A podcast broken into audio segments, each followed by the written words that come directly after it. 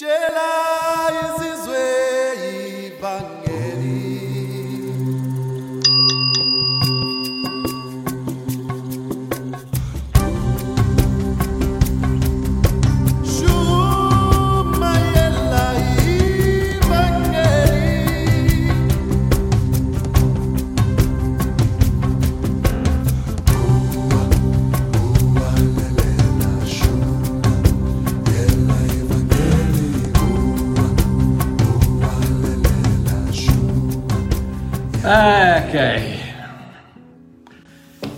Bellissima canzone, I Can Only Imagine, è un po' in tema per, per questa sera. Ehm, è, è un gruppo di- che si chiama Mercy Me eh, che l'hanno, l'hanno scritta e praticamente dice posso solo immaginarmi cosa succederà quando mi troverò davanti al Signore quando finalmente potrò inchinarmi ai suoi piedi.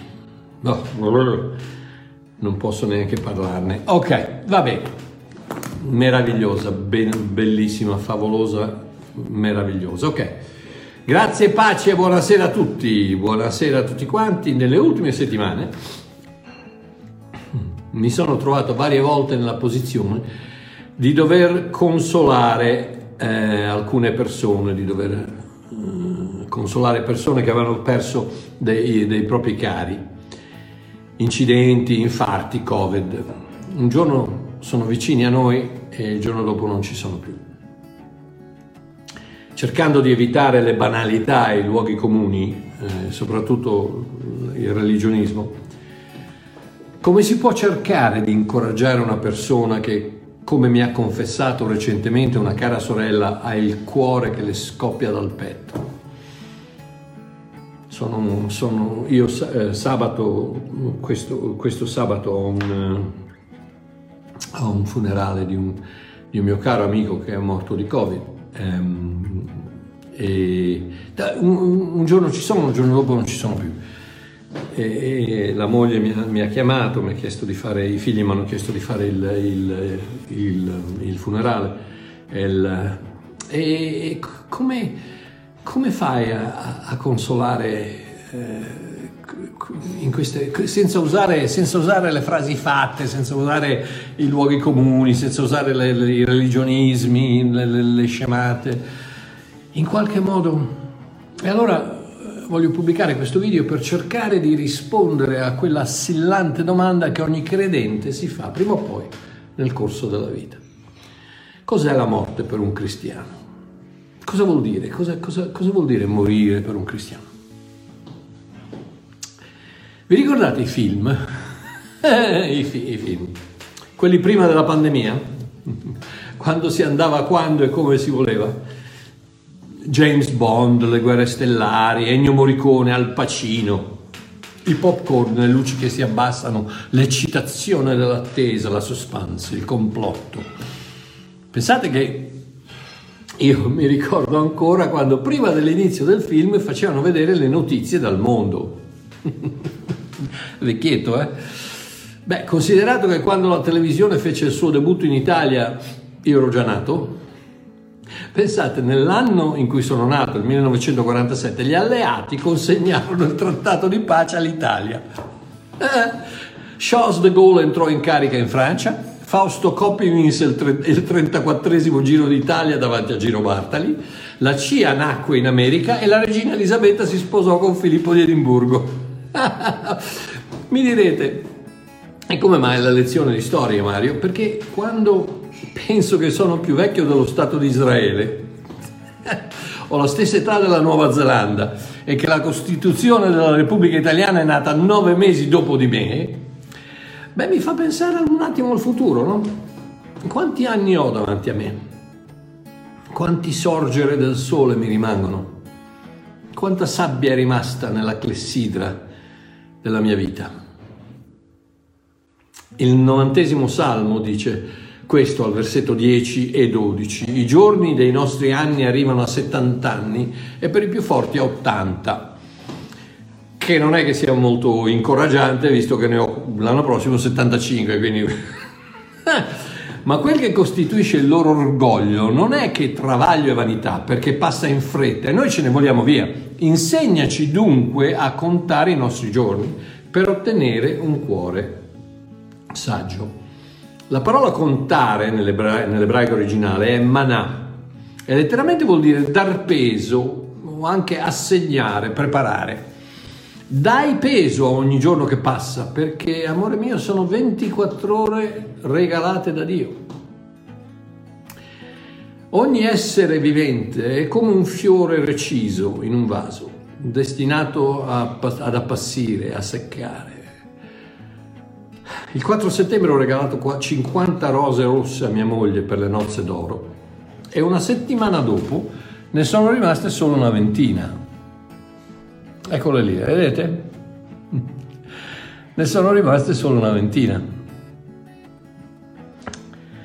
Il destino di ognuno di quei fiori è sempre stato quello di morire. Triste ma vero, deprimente ma vero, tassativo ma vero come ognuno di noi. Eppure ci deve pure essere, come si dice in inglese, a silver lining, a pot at the end of the rainbow, un raggio di sole dietro le nuvole, un lato positivo in tutta questa amarezza, pur reale, ma amarezza. E c'è, oh, grazie a Dio c'è. Prima Giovanni 5, dall'11 al 13, dice questo. La testimonianza di Dio, e il versetto 6 descrive questa testimonianza come il sangue e l'acqua e quindi ciò che Cristo ha fatto sulla croce, la testimonianza di Dio è questa. Dio ci ha dato la vita eterna. E una piccola parentesina, il religionismo che io non riesco a sopportare, che posso, posso perfino usare la parola odio con tutto, il, con tutto il mio animo, continua a dirti che puoi perdere la salvezza, il che vuol dire che la vita non è eterna.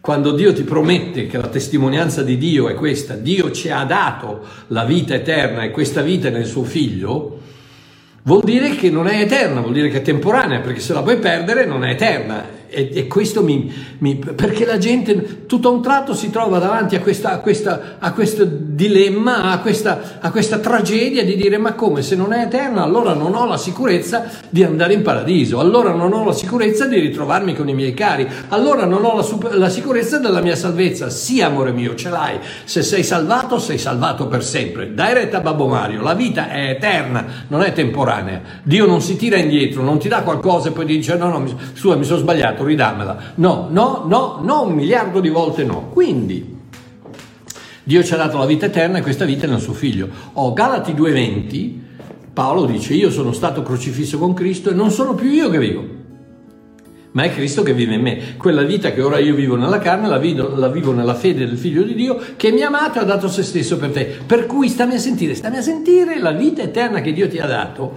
è la vita di Gesù Cristo, perché soltanto Lui, soltanto Dio ha vita eterna. Perché eterno non vuol dire soltanto inizia di qua e non ha fine. No, no, eterno vuol dire non ha fine e non ha inizio. Ecco perché il simbolo dell'eternità è un otto coricato, perché non finisce mai, non ha fine e non ha inizio, non ha fine e non ha inizio. E l'unico che non ha fine e non ha inizio è Cristo. Quindi quando la Bibbia ci dice che ci ha dato, Dio ci ha dato la vita eterna, ci ha dato, voce del verbo aver dato, non dare o darà, no, ci ha dato, ci ha dato, passato, ci ha dato la vita eterna, ci ha dato la vita di Cristo, la vita di suo figlio. Paolo dice non sono più io che vivo, ma Cristo che vive in me. Chi ha il figlio, versetto 12 poi di 1 Giovanni 5, dice chi ha il figlio ha la vita. Vedi com'è dif- difficile ragazzi, ragazzi sto Vangelo, questo, è, è così difficile, chi ha il figlio ha la vita. No, il religionismo è difficile, il religionismo è complicato, il religionismo è schizofrenico, il religionismo è, è, da, è da, da, da, sparare, il religionismo è da, distruggere, da attaccare con tutto quello che, quello che abbiamo, perché il religionismo ti toglie la certezza di un Dio che ti ama. Ho scritto oggi a un pastore che abbiamo, abbiamo, avuto una piccola discussione e gli ho fatto una domanda, gli ho detto scusami una cosa, ma la, prima, la, la caratteristica di Dio, la prima caratteristica della natura di Dio qual è? È amore, giusto? Agape, diciamo sempre agape, agape, agape. Cos'è? Cos'è? Come, come, come traduci agape? L'amore incondizionato di Dio, giusto? Giusto. apri qualsiasi, qualsiasi concordanza, qualsiasi, e ti dice che agape vuol dire amore incondizionato di Dio. Oh, e allora perché ci metti una condizione? Come la vita eterna, la vita è eterna, l'amore è incondizionato, non c'è condizione, non c'è condizione. Chi ha il figlio ha la vita, punto e basta.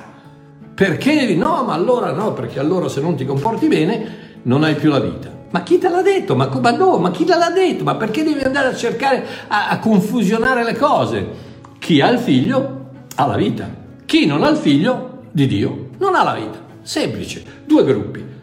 Pecore, capre. Chi ha il figlio, chi non ha il figlio. Viti, vi, sì, viti, vivi, morti. Spirito, carne, d- d- figli, servi, tutto in Cristo e in Adamo. Sono due gruppi soltanto, ok? E questa vita la parola, la parola greca originale, la parola zoe, che non è non bios, non suche, zoe è la vita di Dio. Oh, 13. Giovanni dice, ho scritto queste cose a voi che credete nel nome del Figlio di Dio affinché sappiate, ho scritto queste cose a, a voi che credete nel nome del Figlio di Dio, che quindi vuol dire che avete la vita eterna, affinché sappiate, la parola è aido, la parola greca originale, sappiate aido, che eh, dovrebbe essere tradotta essere certi, affinché voi siate certi che avete la vita eterna. Ok ragazzi, che bellezza, che siate certi che avete la vita eterna. Ecco che improvvisamente il fiore nel vaso non è più reciso. Il fiore nel vaso non è più reciso, ma viene rinnestato, non è, non è, più reciso e in attesa di morire, ma viene rinnestato nella pianta e vive per sempre. Oh, all'inizio di questo video ho accennato ai film. Sono 53 anni che manco dall'Italia e quando vengo in missione non ho senz'altro tempo di andare al cinema. Ma mi ricordo che ai miei tempi un film era diviso in due parti primo tempo e secondo tempo. Vi ricordate? La nostra esistenza su questo pianeta non è altro che il primo tempo del film della nostra vita. Il secondo tempo inizia dopo l'intervallo e se sei un cristiano ha una peculiarità unica, non finisce più. La parola fine non esiste nel film della vita del cristiano. Il secondo tempo per il cristiano va avanti per sempre ed è veramente un lungometraggio. Vi ricordate alla fine, alla fine del film cosa c'era? Eh, quando, quando la, la, il, l'eroina si ritrovava con l'eroe o James Bond salvava il mondo o quello che è, alla fine eh, veniva, pum, fine. E no, per noi no, il secondo tempo per noi non finisce mai. Il primo tempo finisce, fine del primo tempo, poi c'è un intervallo che non si sa bene quello che succede, e, eh, c'è un piccolo intervallo che sia un microsecondo che siano mille anni, non, non, si sa, non lo sa nessuno perché nessuno è mai tornato indietro a dirci quello che succede. Ma subito dopo inizia il secondo tempo. Il secondo tempo non finisce mai. E non solo, ma siccome è lo stesso film per tutti i credenti, per tutti noi che crediamo, tutti gli attori si ritrovano sul set del divino regista per quel secondo tempo che non finisce più. Padri, madri, mariti, mogli, figli, figli, amici, parenti, tutti insieme in questa meravigliosa storia che va avanti per tutta l'eternità. A questo punto, senza dubbio, ci saranno degli agnostici, scettici o miscredenti che mi diranno che sto sognando. che il paradiso non esiste e che non c'è nulla dall'altra parte della morte. A loro dico, che tristezza. Se l'unica speranza che avete è quella di sparire nel nulla, di disintegrarvi nell'universo e, e di dar da mangiare ai vermi, mi fate davvero pena. No, non in un senso brutto mi fate pena, ma nel senso che mi dispiace per voi, veramente. Mi fate pena, che non avete speranza, se non quella di svegliarvi domani, forse, e ripetere tutto da capo. Avete perso i vostri cari e un giorno cesserete di esistere per sempre. Che tristezza. Pensate che la morte sia una porta chiusa con nulla dall'altra parte? Che tristezza. Avete sepolto ogni speranza sotto il fango del razionalismo agnostico? Che tristezza.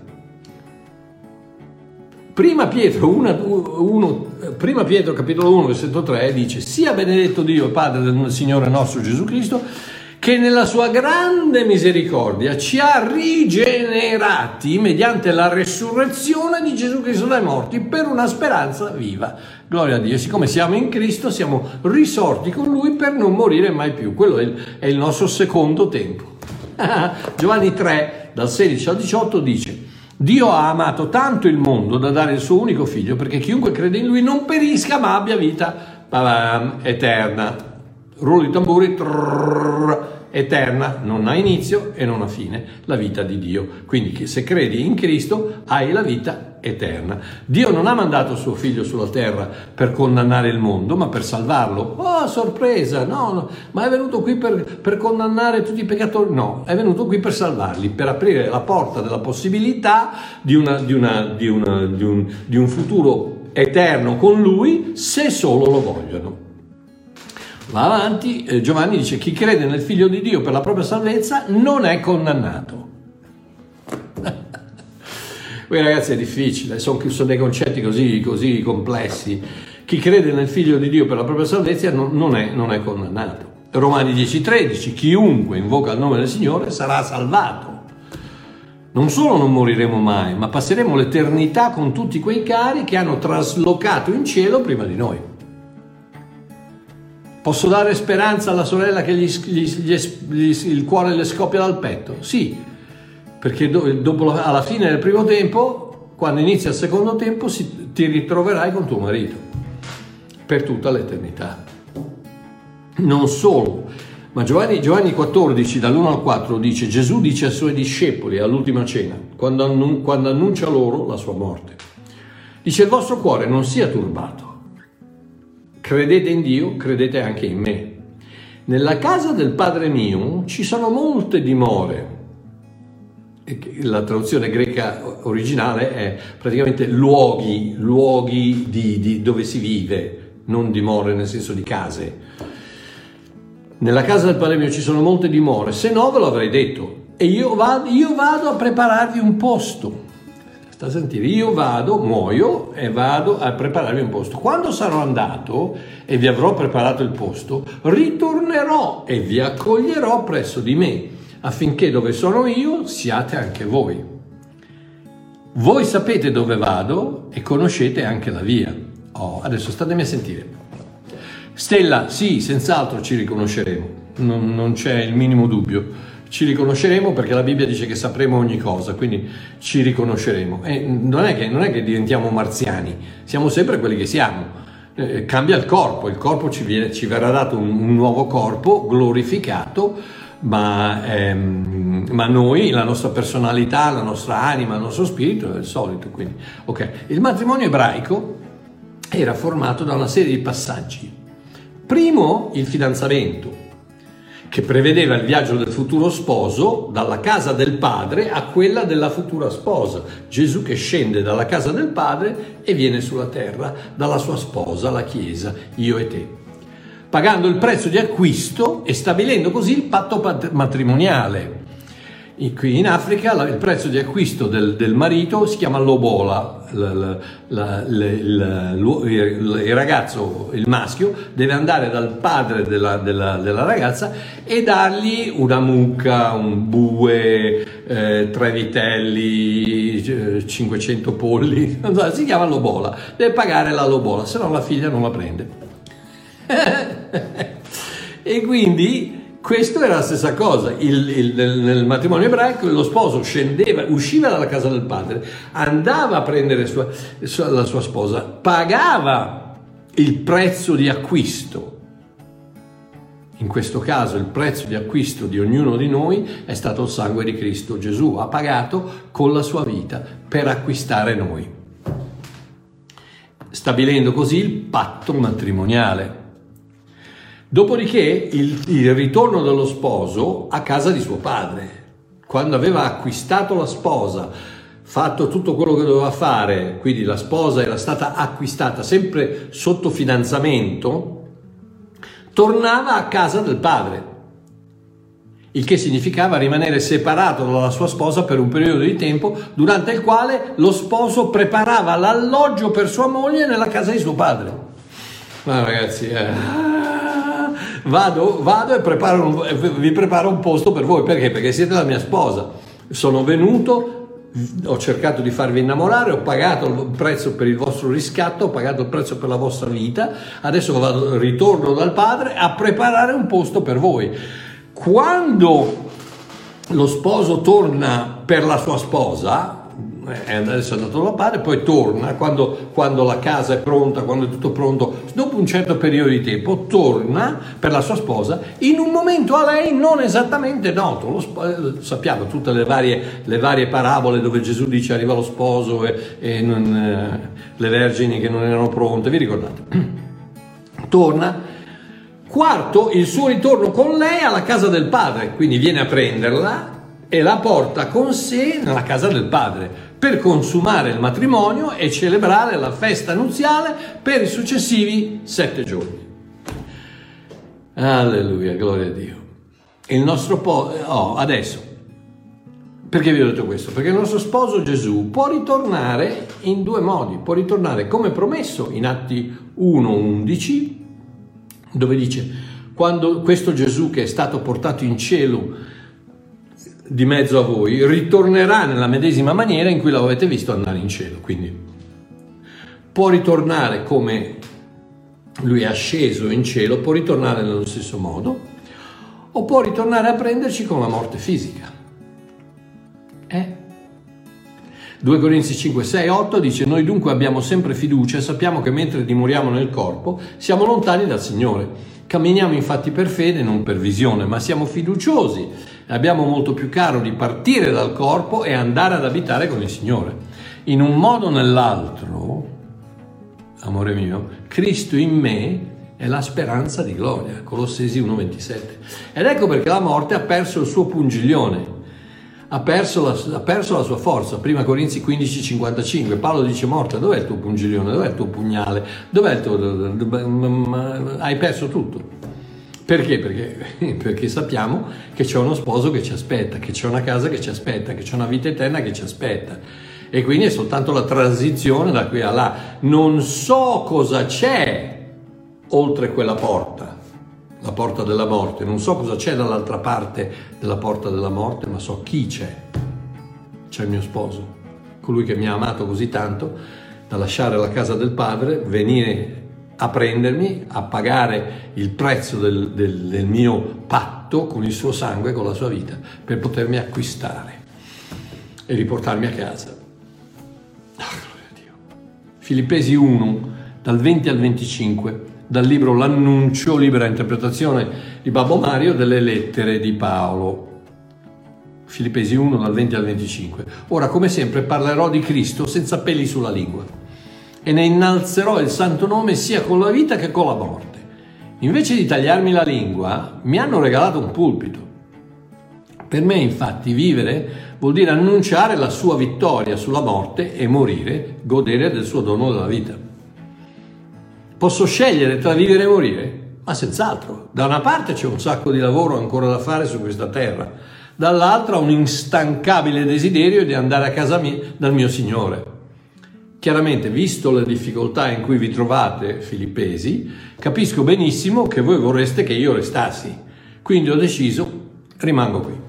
Così possiamo gioire e credere insieme ancora per un po' di tempo ho non un grammo di paura in quest'uomo in carcere per il Vangelo, non un, non un cavillo, non un cavillo di, di, di, di ansia, di, niente, tranquillo, no, ho deciso di restare perché voi avete bisogno di me, quando arriva il momento me ne vado, poi ci vediamo là, non ci sono problemi.